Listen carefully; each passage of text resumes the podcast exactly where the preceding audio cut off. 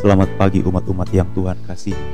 Pagi hari ini kita ada dalam pembacaan Alkitab 2 Korintus pasal yang ke-13 ayat yang ke-11 sampai yang ke-13. Bagian yang terakhir dari surat 2 Korintus.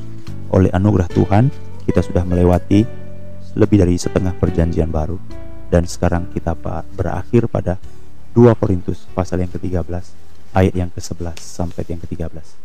Jika sudah menemukan Mari kita membaca, demikianlah firman Tuhan. Akhirnya saudara-saudaraku, bersukacitalah, usahakanlah dirimu supaya sempurna, terimalah segala nasihatku, sehati sepikirlah kamu, dan hiduplah dalam damai sejahtera, maka Allah sumber kasih dan damai sejahtera akan menyertai kamu. Berilah salam seorang kepada yang lain dengan cium yang kudus, salam dari semua orang kudus kepada kamu. Kasih karunia Tuhan Yesus Kristus dan kasih Allah dan persekutuan Roh Kudus menyertai, kamu sekalian. Umat-umat yang Tuhan kasihi, Rasul Paulus berada pada akhir daripada suratnya kepada orang-orang di Korintus. Akhirnya dia berkata, Galat 2 Korintus pasal 13 ayat yang ke-11. Akhirnya, akhirnya saudara-saudaraku. Jadi setelah pergumulan panjang, sesuatu pengiriman surat yang berulang kali, tiga kali dia berkata, Aku datang kepadamu. Pasal 13 ayat 1. Ini adalah untuk ketiga kalinya aku datang kepada kamu. Jadi bukan hanya satu hal yang singkat, sederhana, tapi berulang kali. Namun dia masih tetap berada pada kecemasan. Ayat yang ke-20 pasal 12. Aku khawatir apabila aku datang, aku mendapati kamu tidak seperti yang kuinginkan. Aku khawatir masih ada perselisihan, masih ada bisik-bisik, angkuh, rusuh, iri hati, amarah. Aku khawatir masih banyak orang yang di masa lampau berbuat dosa tapi belum bertobat dari kecemaran.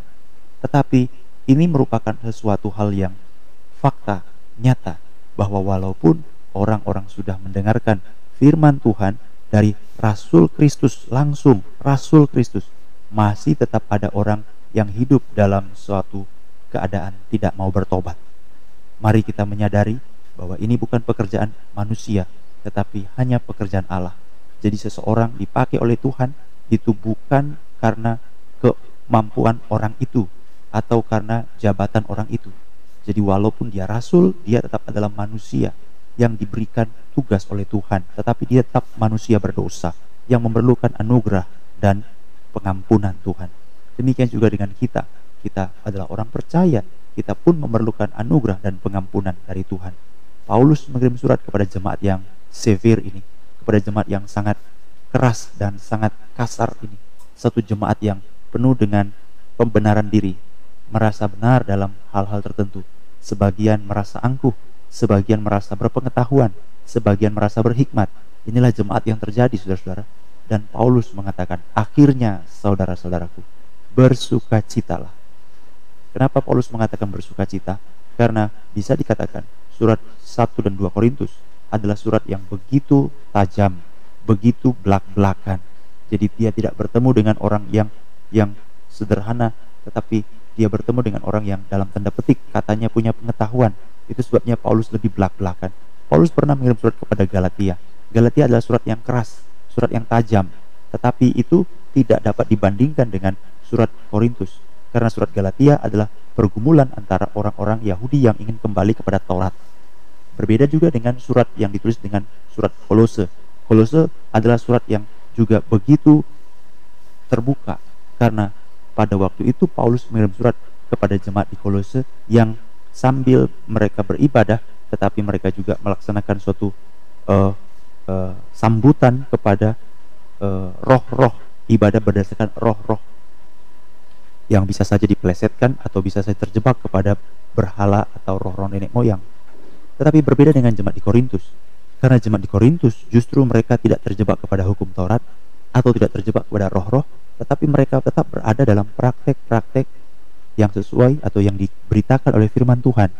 Tetapi walaupun mereka sesuai dengan praktek firman Tuhan seperti misalnya kepenuhan Roh Kudus, berbahasa bahasa roh, bahasa roh bukan berbahasa bahasa ya, berbahasa roh, bernubuat dan seterusnya. Walaupun mereka dalam ajaran yang dikatakan dalam firman Allah, tetapi mereka menyalahgunakan atau memahami dengan keliru. Ditambah dengan itu, walaupun demikian, mereka sangat buruk secara moral, Jadi kalau dalam jemaat di Galatia mereka itu adalah sesuatu yang buruk secara legal. Konsep konsep teori-teori di Kolose adalah dalam hal praktek kepada hal yang uh, spiritual terlalu hal yang roh-roh begitu ya. Tetapi kalau di Korintus mereka itu mengerti firman Tuhan tapi tidak menjalankan firman Tuhan nah ini yang paling parah saudara-saudara menjalan tahu firman Tuhan tapi tidak menjalankan firman Allah karena inilah suatu hal yang sangat memprihatinkan orang yang mengkhianati Yesus yaitu Yudas bukanlah orang kafir. Yudas bukanlah orang yang tidak pernah mendengar ajaran Yesus. Justru dia adalah murid Yesus, satu dari dua belas orang. Tetapi dia hidup tidak menjalankan sesuai dengan apa yang diajarkan oleh juru selamat kita. Jadi kebahayaan itu bukan dari luar, kebahayaan dari dalam. Jemaat di Korintus memiliki suatu kesulitan karena mereka adalah orang yang tidak concern dengan Taurat atau concern dengan perbuatan-perbuatan penyembahan-penyembahan roh-roh. Tetapi mereka ada dalam firman Tuhan tetapi tidak menjalankannya. Sehingga bagaimana mereka hidup sebagai satu jemaat kacau balau? Itu sebabnya Paulus mengirimkan surat kepada mereka bersukacitalah kenapa ada teguran ada surat yang sangat tegas bahkan Paulus mengatakan aku menduka citakan kamu dengan suratku tapi dia berkata bersukacitalah karena duka cita yang dikerjakan oleh Roh Kudus mendatangkan kehidupan dan Paulus juga mengatakan, usahakan dirimu supaya sempurna. Dalam 1 Korintus 2 Korintus pasal yang ke-13 ayat yang ke-9. 2 Korintus pasal yang ke-13 ayat 9, Paulus berdoa supaya jemaat di Korintus sempurna. Dan dia berkata, tidak mengapa, tidak mengapa kami lemah, tidak mengapa kami tidak kuat. Yang penting kamu sempurna. Jadi Paulus begitu merendahkan dirinya di hadapan Tuhan supaya dengan doa yang sungguh jemaat di Korintus sempurna. Dari sinilah kita juga melihat sebelum dia meninggalkan atau sebelum dia berpisah kepada jemaat Korintus dalam surat ini, dia berkata, "Usahakan dirimu supaya sempurna." Sekarang, bagaimana mereka bisa bersuka cita dan menjadi sempurna? Dalam ayat yang ke-11 dikatakan, "Terimalah segala nasihatku." Firman Allah lah yang membuat kita memiliki sukacita. Firman Allah lah yang membuat kita memiliki suatu pemahaman bahwa kita adalah orang-orang yang terus-menerus dibentuk menjadi sempurna. Firman Allah lah, saudara-saudara yang dikasih Tuhan. Sebagai orang-orang percaya, jangan mengabaikan didikan Tuhan. Jangan. Amsal 1 ayat yang ketiga, Alkitab berkata bahwa hikmat dari Allah, kata-kata itu adalah Amsal 1 ayat yang ketiga. Itu adalah didikan yang menjadikan pandai. Kebenaran, keadilan, dan kejujuran untuk memberikan kecerdasan kepada orang yang tak berpengalaman, memberikan pengetahuan serta kebijaksanaan kepada orang muda. Kalau orang bijak mendengar, menambah ilmu, baiklah orang berpengertian memperoleh pertimbangan untuk mengerti amsal dan ibarat perkataan dan teka-teki orang bijak. Amsal 1 ayat 7, takut akan Tuhan adalah permulaan pengetahuan. Saudara-saudara yang dikasih Tuhan, dengarkanlah nasihatku, kata Rasul Paulus, karena didikan dan nasihat yang sumbernya dari Tuhan, itulah yang memberikan kepada kita sukacita dan kesempurnaan. Amsal pasal 5 ayat 17. Ah, maaf, Ayub pasal 5 ayat 17. Ini adalah kata-kata Ayub. Dia berkata begini, Sesungguhnya berbahagialah manusia yang ditegur oleh Allah. Saya ulangi. Sesungguhnya Amsal Ayub 5:17. Berbahagialah manusia yang ditegur oleh Allah. Waktu engkau ditegur, engkau berbahagia. Bersukacitalah, kata Paulus. Walaupun aku mendukakan kamu dengan suratku, tapi bersukacitalah. Karena sesungguhnya, kata Ayub, Ayub 5:17, adalah berbahagia manusia yang ditegur oleh Allah. Sebab itu, janganlah engkau menolak didikan yang maha kuasa. Saudara-saudara yang dikasih Tuhan, ini adalah perkataan yang sangat indah sekali. Perkataan yang sangat baik sekali. Suatu perkataan yang dikatakan oleh Elifas kepada Ayub. Dan biarlah kita juga tahu bahwa Paulus mengatakan kepada jemaat di Korintus, jemaat yang keras kepala ini dalam tanda petik ya, bersukacitalah, usahakan dirimu sempurna. Bagaimana? Terima nasihat. Ada beberapa nasihat lain yang dikatakan oleh Rasul Paulus Seperti sehati sepikirlah kamu. Ini adalah ucapan yang dikatakan oleh Paulus sama seperti apa yang dikatakan pada jemaat yang lain, hampir pada semua jemaat. Seperti misalnya kepada jemaat di Filipi, dia juga mengatakan kalimat yang sama, sehati sepikirlah kamu. Ya, Filipi pasal 31, sehati sepikir, bersuka cita, sehati sepikir. Kemudian dia juga berkata, sungguh-sungguh dalam Filipi pasal 2 ayat yang kedua, penuhilah sukacitaku, hendaklah kamu sehati sepikir, satu kasih, satu tujuan. Itu adalah yang dikatakan oleh Paulus Filipi pasal 22. Demikian juga dia berkata, firman Allah berkata, seperti yang dikatakan oleh Petrus. 1 Petrus pasal 3 ayat yang ke-8 akhirnya saudara-saudara sehati sepikirlah kamu milikilah belas kasihan. Kepada jemaat di Korintus dia juga pernah berkata dalam 1 Korintus pasal 1 ayat ke-10 nah sekarang saudara-saudara di dalam nama Tuhan Yesus Kristus aku berkata hal yang sama. Janganlah perpecahan di antara kamu tetapi hendaklah kamu bersatu dalam satu pikiran dalam satu pikiran. 1 Korintus 1 ayat 10 dalam surat Roma pasal 12 ayat 6 surat Roma pasal 12 ayat 16 Paulus juga mengirimkan surat kepada jemaat di Roma. Hendaklah kamu sehati sepikir satu sama lain. Hendaklah kamu sepikir satu sama lain. Janganlah berpikir melampaui daripada apa yang Allah berikan anugerahkan kepadamu. Tetapi berpikirlah begitu rupa. Jadi saudara-saudara dikasih Tuhan ini adalah nasihat-nasihat yang dikatakan Paulus pada akhir berpisah daripada jemaat di Korintus melalui suratnya. Dia ingin menegaskan lagi betapa dia mengasihi jemaat ini dan jemaat ini tidak bisa hidup dengan sembarangan atau berdasarkan pikirannya kalau bukan berdasarkan konsep nasihat didikan daripada firman Tuhan. Berikanlah pikiranmu untuk menjadi satu, satu dalam Kristus, satu dengan yang lain. Yang lain bisa satu pikir karena Kristus telah menguasainya. Jadi saudara-saudara dikasih Tuhan, biarlah kita renungkan bahwa bukan karena kemampuan kita, tetapi karena Kristus yang mempengaruhi kita. Pikiran kita dipengaruhi oleh firman Allah Itulah yang menjadi kehidupan bagi kita. Hiduplah dalam damai sejahtera, maka Allah sumber kasih dan damai sejahtera akan menyertai kamu. Ayat 12, berilah salam seorang kepada yang lain dengan cium yang kudus. Salam dari semua orang kudus kepada kamu. Kalimat 12 ini merupakan suatu ayat kalimat yang sangat istimewa. Kenapa istimewa saudara-saudara?